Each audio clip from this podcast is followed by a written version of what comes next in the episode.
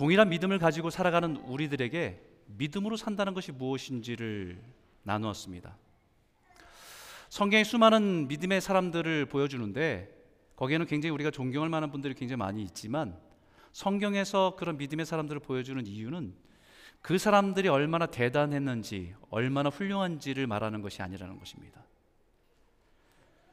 성경에서 그런 사람들을 보여주는 이유는 그 사람들의 연약함에도 불구하고 하나님이 얼마나 사랑으로 그들의 인생을 이끄셨는지를 우리에게 보여주기 위함입니다. 그래서 지난주에 말씀드렸듯이 다시 정리하면 믿음의 시작은 자신의 죄의 본질을 깨닫고 그 죄로부터 떠나서 은혜로 살아가기로 결정하는 것이 믿음의 시작입니다. 아무리 화려한 곳에 살아도 아무리 세상 가운데 많은 것을 가지고 살아도 우리는 죄인으로서 소망 없는 존재라는 것을 깨닫고 그 은혜를 따라 살아가기로 결정하는 것이 믿음의 시작입니다. 그 믿음을 가졌다는 것으로 모든 것이 끝나는 것이 아니라 믿음으로 산다는 것은 하나님의 약속을 믿고 신뢰하면서 하나님과 올바른 관계를 맺어가면서 더 하나님을 더 알아가는 그 축복 가운데 살아가는 것이 믿음의 성장입니다. 믿음의 완성은 죽은 자 가운데 살리시는 일을 믿는 것, 죽음에서 부활의 생명의 능력이 되심을 믿는 것, 그것이 믿음의 완성이라 할 수 있는 것입니다.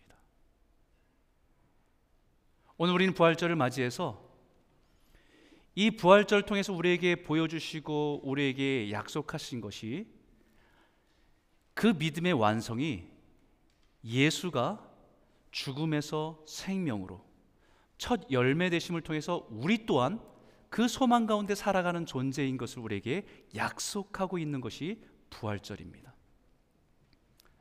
오늘 이 말씀을 같이 한번 다시 한번 읽어보죠. 4장 17절입니다. 큰 목소리 읽겠습니다. 시작. 기록된 바 내가 너를 많은 민족의 조상으로 세웠다 하심과 같으니 그가 믿은 바 하나님은 죽은 자를 살리시며 없는 것을 있는 것으로 부르시는 이신이라. 우리가 믿고 의지하는 하나님이 바로 죽은 자를 살리시며 없는 것을 있는 것으로 부르시는 분이심을 믿는 것입니다. 여러분 이 믿음은 추상적이고 관념적인 미사오구가 아닙니다. 이것은 우리의 삶에 매일매일 우리의 삶에 생명으로 나타나는 능력입니다. 우리는 우리가 믿는 하나님께서 모든 만물을 창조하셨다는 것, 그 창조가 무에서 유를 창조하시고 그 모든 창조를 창조물을 다 다스리시고 그 창조물의 생명들을 생사화복을 다 주관하신 분이심 그 분이심을 우리는 믿습니다. 그런데 그럼에도 불구하고 우리는 우리 각자의 삶을 돌아가서는 금방 근심과 걱정과 두려움에 쌓여서 살아갈 때가 참 많이 있습니다. 주님이 우리를 다스린다는 걸 아시면서 우리의 생사화복을 다 주관하신 분이 주님이시라는 걸 알면서도 우리의 삶의 현장으로 돌아가면 금방 근심과 걱정과 두려움에 쌓여 살아갈 때가 참 많이 있습니다. 여러분 우리가 근심과 걱정과 두려움을 가지고 살아가면 주변에 있는 사람이 압니까 모릅니까? 주변에 있는 사람 모를 수 있어요. 그런데 가장 가까이에 있는 배우자는 모를 수가 없습니다. 다 압니다. 뭘 보고 알아요? 우리 얼굴 표정 보면 알아요. 한마디 하죠. 무슨 일이야 도대체? 왜 얼굴이 뭐라 그래 그 다음에 죽을 상이야. 무슨 일인데 얼굴이 그렇게 죽을 상이냐고. 여러분 무슨 말입니까? 죽을 상이라는 게 뭐예요? 그 사람의 얼굴에 죽음의 그림자가 가득하다는 거예요. 지금 그 사람의 얼굴에 죽음이 깃들었다는 것입니다. 우리 한번 옆에 있는 분을 한번 얼굴 볼까요? 그런가요? 그런 분이 있으세요? 혹시 그 오늘 그런 분이 있다고 한다면 오늘 다시 한번 부활과 생명의 능력이 그 모든 죽음의 그림자를 걷어내고 기쁨과 감사의 찬양으로 바뀌는 은혜가 이 시간에 임하기를 주의 이름으로 축원합니다. 여러분 죽은 자를 살리시며 없는 것을 있는 것으로 부르시는 분을 믿는 믿음은 다시 구체적으로 이렇게 말합니다. 18절입니다. 같이 한번 읽겠습니다. 아브라함이 바랄 수 없는 중에 바라고 믿었으니 이는 내 후손이 이 같으리라 하신 말씀대로 많은 민족의 조상이 되게 하려 하심이라. 바랄 수 없는 중에 바라고 믿었다라고 얘기합니다. In hope he believed against hope. 소망할 수 없는 소망이 끊어진 상태에서 믿음이 믿음을 소망을 하나님께 두고 살았다는 것입니다. 여러분 이 말씀을 유진 피터슨 교수의 메시지는 조금 더 이것을 풀어서 설명했습니다. 뭐라고 영어로 어떻게 표현했냐면 아브라함 believed anyway. anyway. 어떤 상황에 있든지 상관없이 아브라함 believed anyway. 그 다음에 설명합니다. Deciding to live not on the base on what he saw he couldn't do, but on what God said he would do.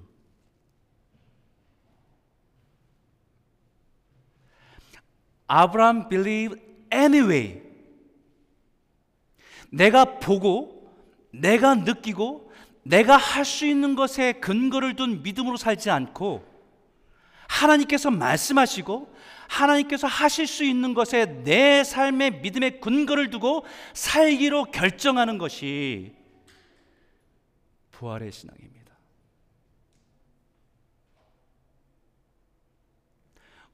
우리가 무엇을 보고 우리가 느껴지는 것 그리고 내가 할 수 없는 상황이 되면 우리는 절망하고 낙심합니다.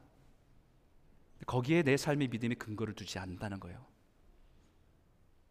믿음의 근거를 주님이 약속하시고 주님이 하실 수 있는 것에 내 믿음의 근거를 두고 살아가겠다 라고 결정한 것입니다.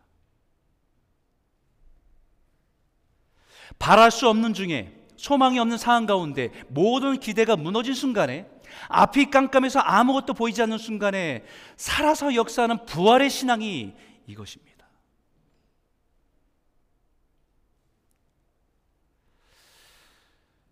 제가 어릴 때 저희 할머니와 같이 살아갈 때가 있었습니다. 외할머니하고. 저희는 외할머니한테 배운 게 있어요. 미나토 치는 걸 외할머니한테 배웠어요. 점 10원씩 해갖고. 할머니가 심심하니까 저를 불러다가 맨날 그것을 가르쳐 같이 이렇게 했었는데 어느 날 제가 밖에서 친구들과 막 놀다가 집에 뛰어 들어갔습니다. 집에 집에 뛰어 들어가니까 너무 배고픈 거예요. 집에 먹을 것이 없었어요. 아무리 막 뒤져도 냉장고에 아무것도 없더라고요. 근데 지금도 기억나는 모습이 그때 이제 집안에 걸려있던 옥수수. 저 옥수수를 말려 걸어 놓은 게 보이는 겁니다. 그래서 할머니에게 너무 배고프니까 저 옥수수 좀 쪄달라고 부탁을 했어요. 할머니 저 옥수수 좀 쪄주세요. 그때 할머니한테 욕 먹었습니다. 이놈아 저건 먹으면 안 되는 거야. 저건 나중에 심어서 옥수, 심어야 되는 옥수수 종자란다라고 말씀하신 겁니다. 근데 그 어릴 때 제가 볼 때는 아무리 봐도 제가 볼 때는 말라서 죽은 것 같아요.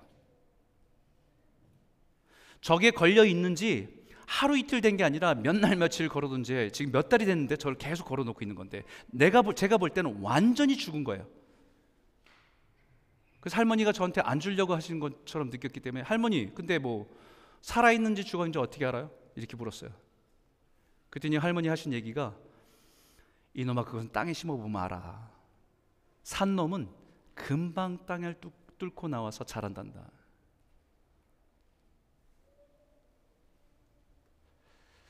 그때 깨달았어요. 죽은 것처럼 보여도 그 안에 생명의 씨가 있으면 새순을 돋는구나라는 겁니다. 거꾸로 얘기하면 산 것처럼 보여도 그 안에 생명의 씨가 없으면 자라지 못한다는 겁니다. 소망 없는 중에 살아갈 수 있게 하는 힘은 내가 보고 내가 느끼고 바랄 수 없는 상황 가운데 있어도 우리가 믿음으로 살아갈 수 있는 힘은 어디서 나오는 거냐면 우리 안에 생명의 씨에서 나온다는 겁니다. 그 생명의 씨가 약속입니다. 하나님의 말씀입니다. 아, 잘 되겠지, 잘 될 거야 라고 하는 것은 자신의 기대이고 자신의 긍정적인 태도이라고 할 수 있지만 그것을 부활의 신앙이라고 말하지 않습니다. 부활의 신앙은 우리 안에 생명의 약속의 말씀이 살아 있어야 그 모든 상황 가운데 살아낼 수 있는 힘이 있습니다.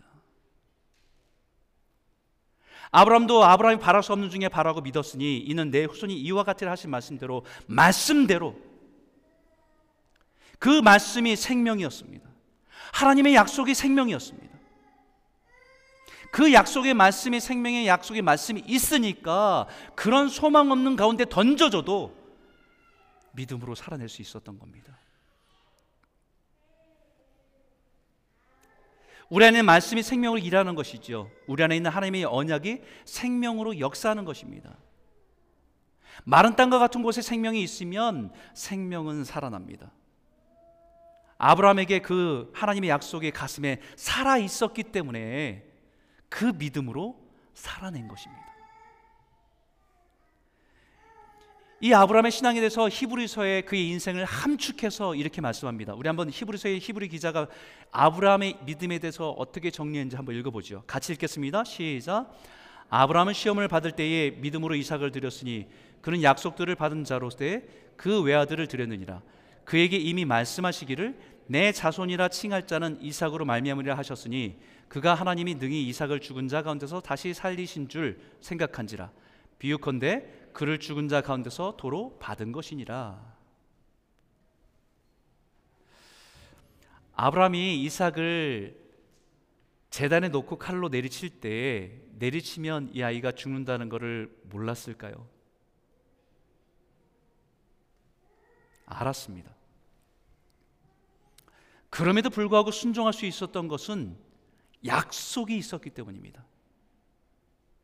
그 약속은 내 자손이라 칭하는 자는 이 이삭을 통해서 하나님께서 약속을 이루시겠다는 말씀 때문에 그 약속이 의심을 이겼습니다.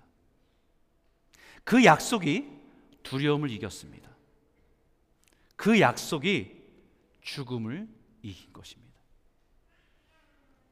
그래서 20절과 20절에 21절에 믿음 없어 하나님의 약속을 의심하지 않고 믿음으로 견고해져서 하나님께 영광을 돌리며 약속하신 그것을 능히 이루실 줄을 확신하였으니라고 말하는 거죠. 이 믿음이 죽은 자 가운데 살리신 이를 믿는 믿음입니다. 이 믿음이 바로 부활의 신앙입니다. 오늘 이 시간 부활의 신앙으로 모든 상황 가운데 더 믿음이 흔들리지 않고 더 견고해지고 그 믿음으로 하나님께 영광이 되는 삶을 살아가는 저와 여러분 모두가 되시기를 주의 이름으로 축원합니다. 근데요. 제가 늘 이 아브라함의 인생의 이야기를 어릴 때부터 읽어 가면서 제 안에 질문이 있었어요. 그 질문이 뭐였냐면 왜 하나님은 아브라함에게 그렇게 무리한 요구를 하셨을까라는 거예요. 내 아비 본토 집을 떠나라고 해서 그 본토 집을 떠나고 약속의 땅까지 간 그 아브라함의 신앙. 여러 가지 우여곡절이 있었지만 그 수십 년에 걸쳐서 주님의 말씀을 붙들고 살아갔던 아브라함의 신앙을 볼 때는 충분히 하나님을 신뢰하고 살아가는 사람의 모습을 보여주는데 그 믿음으로도 부족했나? 아브라함이 그렇게 그 믿음이 부족했다고 한다면 내가 과연 그 내가 살아가는 이 믿음이 주님 앞에 어떻게 보일까라는 두려움이 생긴 거예요. 그럼 제 마음에 만약에 하나님이 아브라함을 그렇게 시험하셔서 아들을 바치라라고 하는 그런 요구를 하신다고 한다면 나에게 나에게 그런 요구를 하셔서 그런 네 믿음을 증명해 보라고 한다면 과연 할 수 있을까?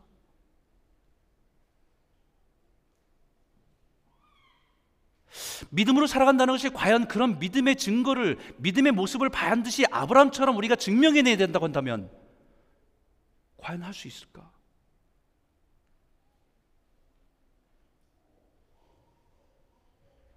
때로는 이것이 이렇게 보였습니다. 마치 조폭의 두목이 보스가 자신의 부하의 충성심을 믿다가도 어느 순간에 의심이 돼서 어떤 어려운 시험거리를 줘서 그 충성심을 확인하는 것처럼 하나님 지금까지 그 믿음의 조상이었던 아브라함을 잘 이끌어 오시고 서로 간의 신뢰 속에 살았는데 어느 순간에 믿음이 좀 의심스러워 이런 제 이런 것을 요구하셨다고 한다면 과연 내 믿음이 내 신앙이 하나님께 만족을 드릴 수 있을까?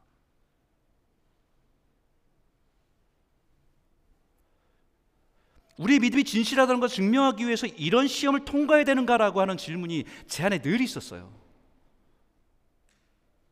근데 그 질문에 대한 대답을 찾았습니다. 23절과 25절 우리 한번 한번 크게 한번 읽어보죠. 함께 읽겠습니다. 시작.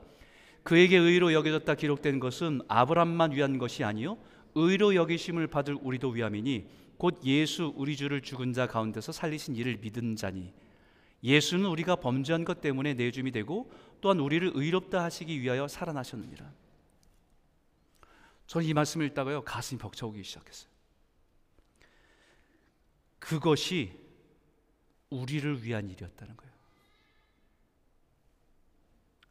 아브라함에게 이삭을 제물로 드리라고 하는 그 요구가 아브라함을 시험하기 위함이 아니라 바로 우리를 위하기 우리를 위한 하나님의 요구였다는 것입니다.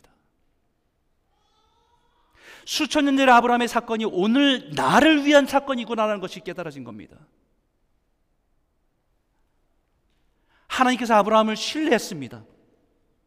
하나님을 향한 그의 믿음이 견고함을 알고 계셨습니다. 그럼에도 불구하고 그의 사랑하는 아들 이삭을 제물로 드리라고 하는 요구를 하신 것은 바로 오늘 이 자리에 있는 저와 여러분들을 위해서 요구하신 거라는 거예요.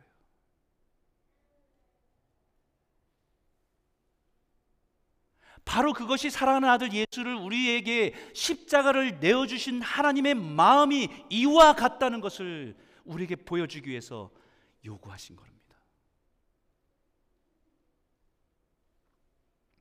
우리가 범죄한 것 때문에 2000년 전에 예수의 십자가의 고통과 죽으심에 대해서 다시 살리신 분이 우리가 믿고 의지하는 하나님이라는 것을 보여주신 겁니다. 우리가 범죄한 것 때문에 하나님의 아들 예수 그리스도의 십자가에 내어지고 다시 살아나게 하신 것이 바로 나를 위해서 우리를 위해서 하나님께 보여주신 하나님의 사랑입니다.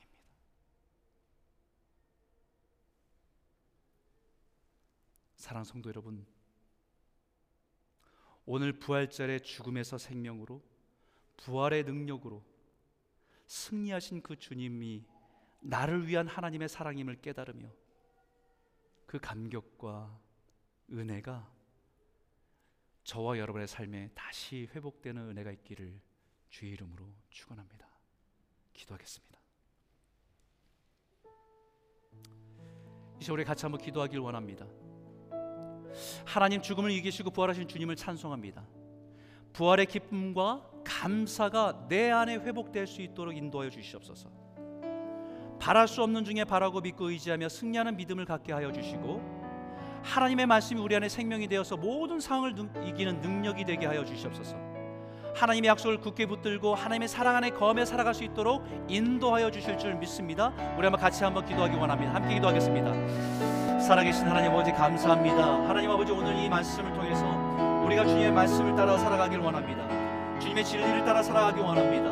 하나님 아버지 부활의 능력이 우리 삶 가운데 나타나길 원합니다. 바랄 수 없는 중에 주님만을 의지하며 살아가는 그 믿음의 결단들이 우리 가운데 일어나게 하여 주시고 그 생명의 능력이 바랄 수 없는 모든 삶 가운데 능력으로 나타나는 역사 있도록 인도하여 주시옵소서. 하나님 어제 아브라함에게 그렇게 요구하셨던 그 하나님 그 요구가 나를 위한 하나님의 요구였다는 것을 깨닫게 하여 주심을 감사드립니다. 나에게 예수 그리스도의 사랑을 통해서 하나님의 사랑이 무엇인지를 보여주신 사랑인 것을 다시 한번 깨닫게 하여 주시고 그 감격과 기쁨으로 살아가는 은혜가 있도록 역사하여 주시옵소서. 오늘도 하나님 국발의 기쁨을 가지고 살아가는 저희들 되기 원합니다.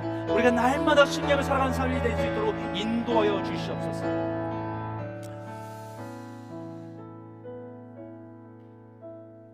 우리의 죄 때문에 그 죽음의 자리에서 부활과 승리의 기쁨으로 일어나신 살아나신 주님을 찬송합니다. 아브라함에게 요구했던 그 자신의 사랑하는 아들을 내어주는 그 모습을 요구하신 것이 그의 신앙을 테스트하기 위함이 아니라 오늘 이 자리에 있는 우리들에게 하나님의 사랑이 무엇인지를 깨닫게 하시는 하나님의 계획이고 하나님의 뜻이었음을 발견하게 하심을 감사드립니다. 우리 죄 때문에 우리가 죽어야 할 그 자리에 사랑하는 아들 예수 그리스도를 내어 주심을 통해서 우리를 용서하시고 하나님의 자녀 삼아 주신 그 은혜가 하나님의 사랑인 것을 깨닫게 하여 주셔서 우리가 부활의 첫 열매 되신 예수 그리스도를 통해 우리 또한 그 부활의 소망을 가지고 살아가는 성도들 될 수 있도록 인도하여 주시옵소서. 바랄 수 없는 중에 바라고 우리가 보고 우리가 느끼고 우리가 할 수 없는 그런 상황 가운데 낙심하고 절망하는 것이 아니라 주님이 말씀하셨고 주님이 하실 수 있음을 통해서 믿음의 근거를 삼아 우리가 살아가는 부활의 능력으로 살아가는 성도가 될 수 있도록 인도하여 주셔서 날마다 부활의 능력이 우리의 삶 가운데 채워지는 역사들이 있도록 허락하여 주시옵소서. 하나님 날마다 우리의 삶 가운데 그 모든 상황을 뛰어넘어서 주의 생명의 말씀을 붙들고 살아가는 부활의 성도들이 될 수 있도록 허락하여 주시옵소서. 예수님 이름으로 감사하며 기도드렸습니다. 아멘.